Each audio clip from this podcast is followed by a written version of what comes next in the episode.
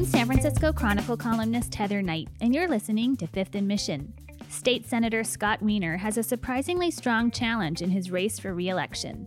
His opponent is Jackie Fielder, a 25-year-old Democratic socialist who has big ideas about combating California's deadly wildfires, tackling its housing and homelessness problems, and ensuring more women hold seats in the state legislature. Jackie Fielder, welcome to the podcast. Thank you so much for having me. So you're new to some of the listeners of Fifth in Mission, so I wondered if you could start by sharing a brief biography of yourself and why you want to represent San Francisco in the state Senate. Absolutely. So my name is Jackie Fielder. I am an organizer. I'm a lecturer at San Francisco State in the College of Ethnic Studies, where I've been teaching race, women, and class. I announced my campaign last November, but a lot of this starts for me a few years ago. It was about December of 2016 when I left my home state of California, where I was born and raised and where both my parents still live, and traveled to join my Lakota relatives at Standing Rock to protest the Dakota Access Pipeline. Basically, I became an organizer here in San Francisco to make sure that our city finances were not invested in oil pipelines, private prisons, weapons manufacturing, by way of Wall Street banks. And so since then, I've been fighting for a system of public banking that is local, but also at the state level. And now I've found myself wanting to represent District 11 in the state Senate, because I think we need fundamental changes, especially when it comes to our political system and our economic system working for everyday people. Mm-hmm. California now is experiencing its worst wildfire season in recent memory, and San Francisco's air quality has been really bad. We had that horrific orange apocalyptic day last week. I think people are still recovering from. I know you've proposed an indigenous wildfire task force, and can you describe how that would work and how you think the state should go about tackling this problem? Absolutely. So a few weeks ago, I announced a proposal for an Indigenous Wildfire Task Force. And at that time, there were over 600 active wildfires. And as we know, the whole West Coast really is buckling under the severity and scale of these wildfires that just seems to grow every single year. And climate change is obviously a huge factor in this. It's getting hotter. We've experienced drought. We've lost so much of our ecosystem, but also we've also been able to neglect our responsibilities to make sure that a lot of our lands are free from fuel. So really, the kind of brush, trees, grass that build up over time. And indigenous tribes in California, there are many, but a lot of them have been working, since time immemorial to ensure that the lands that they are on are not just, free of fire, which is not really realistic here in California, but that the fires that do come are not as large as the ones that we're seeing now.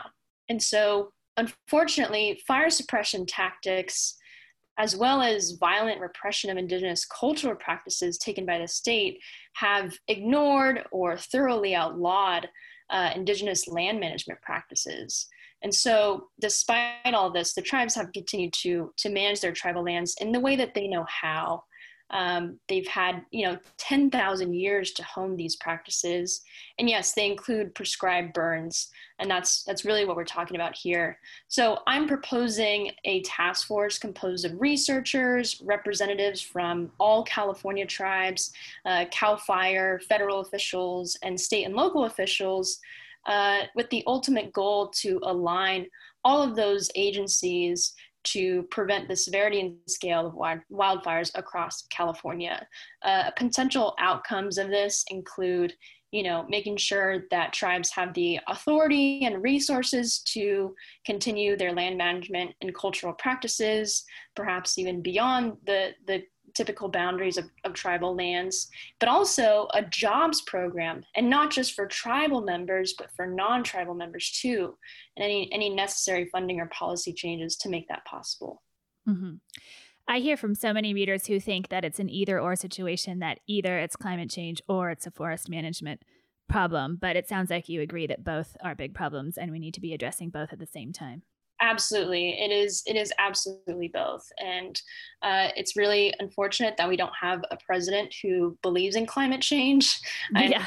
I understand that our governor has been trying with very large font and very graphics to explain that to him, but he is stubbornly resistant to that idea. And that is the kind of leadership that is going to, continue to provide the conditions for these wildfires to grow and scale.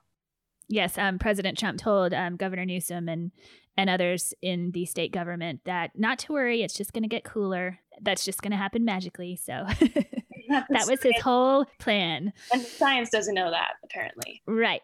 So you've also expressed some concern about the lack of women representation in the state Senate. What do you think a lack of gender equity among leaders in California means for the people, and how does that affect the way government works?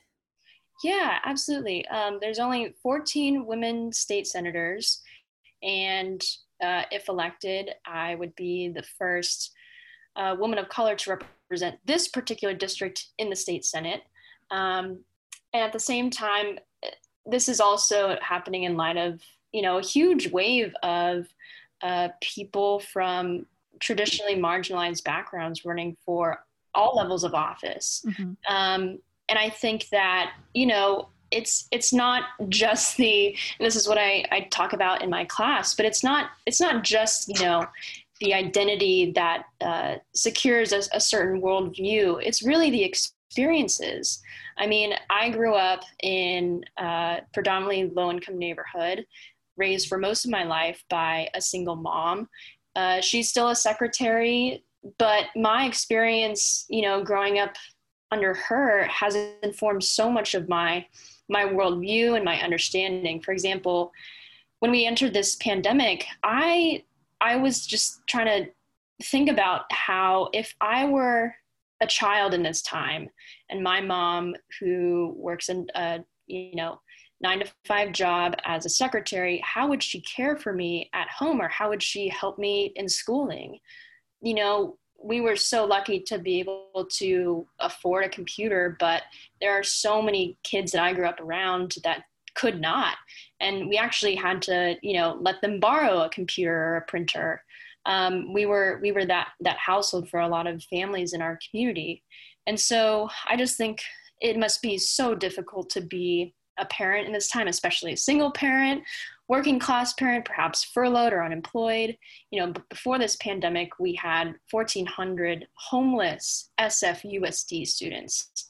And we can say that so casually somehow. And I think, we see a lot of inequalities in this district, but that one in particular really gets to me. So when I think about representation, it's not just representation for representation's sake, but it's understanding that there are certain identities that can ensure, we have really holistic policies to some of our most difficult problems. Mm-hmm. And one of that for me includes, fighting for universal public Wi-Fi for kids, making sure that students have the technology that they need to participate in this very difficult distance learning scenario. But also, making sure that parents at hopefully a point soon in the future can entrust their kids to childcare providers that are at low or no cost. I know that would have been a huge help to my mother when I was growing up. Also, I'm proud to be a queer woman of color, and I think that there are also additional perspectives at these intersections of identities that we have been really lacking in the state Senate.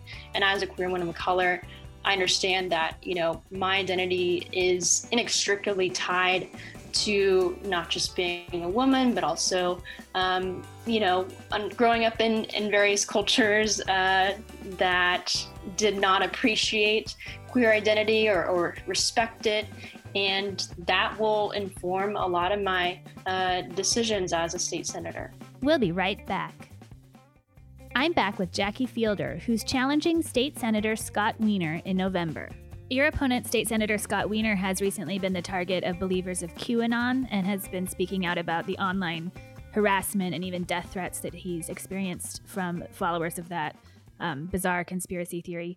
I was just wondering what you think of what he's going through with that and why our country has become so polarized with people believing blatantly untrue things and, you know, the whole concept of truth being so strange right now. Yeah, it's really horrible what he's been subject to. And I think a lot of people know, I have many disagreements with the state senator, but, you know, homophobia, violent harassment, death threats have no place in our political discourse. And it's hard to divorce this particular, you know, culture from the president and all that he has enabled with respect to, you know, far right wing messaging, but also dog whistling. But absolutely, it's horrendous what the state senator is going through.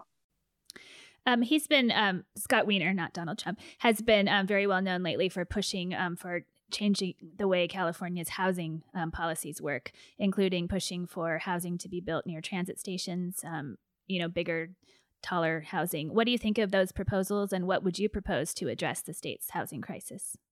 Yeah, my take is that we need to build affordable housing, not just housing for anyone. I think that if we sincerely want to alleviate the suffering of millions of Californians, and that's only expounded by the pandemic, we need to build for need and not for profit. And so a part of my housing platform is a California Housing Emergency Fund. And this fund would provide for taking units off of the speculative market entirely. Because what we saw in the Great Recession is this huge gobbling up of homes and properties by Wall Street banks and private equity groups. And we really can't afford that if we want to preserve affordable housing here, especially in the Bay Area. And so I'm all for building, you know, along public transit lines, making sure that our cities are walkable and transit friendly, but those should be available to all Californians and not just the wealthy. And I want to, you know, also point out that when it comes to climate change, we absolutely need to consider how our cities, how our regions are being designed to adapt to climate change, but also to prevent it. We know that people are being forced out to places like the Central Valley or, you know, a couple hours out from San Francisco.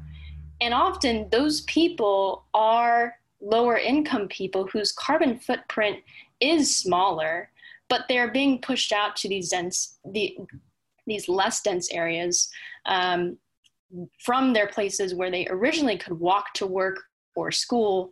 And, you know, what this means is that they may need to drive more and adopt generally more carbon intensive lifestyles. But we also need to consider the fact that there's this one study by the Stockholm Environment Institute that found that 80% of greenhouse gas emissions caused by in-city consumption and activities were physically emitted beyond city limits. And so we also need to understand that even if we are in a city, our consumption patterns largely contribute to our overall climate goals and emissions.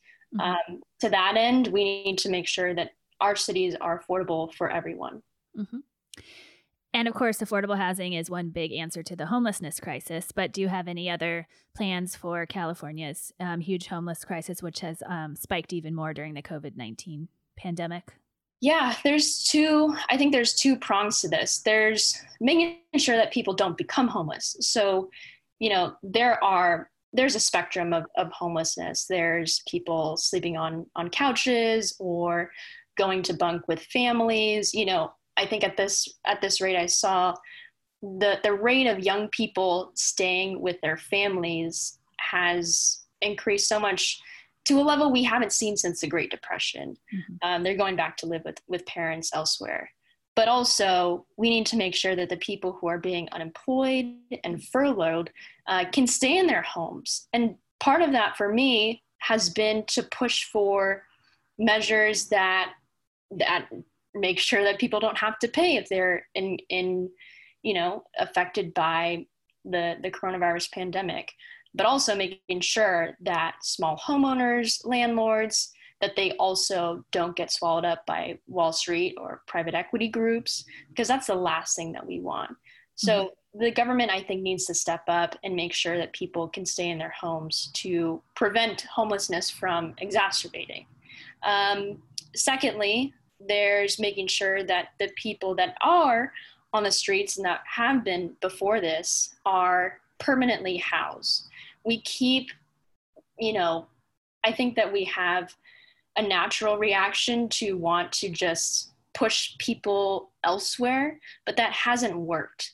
And so I think that we need to seriously consider our options, especially being able to potentially even convert a lot of these vacant spaces to make sure that homeless people can have a place to stay.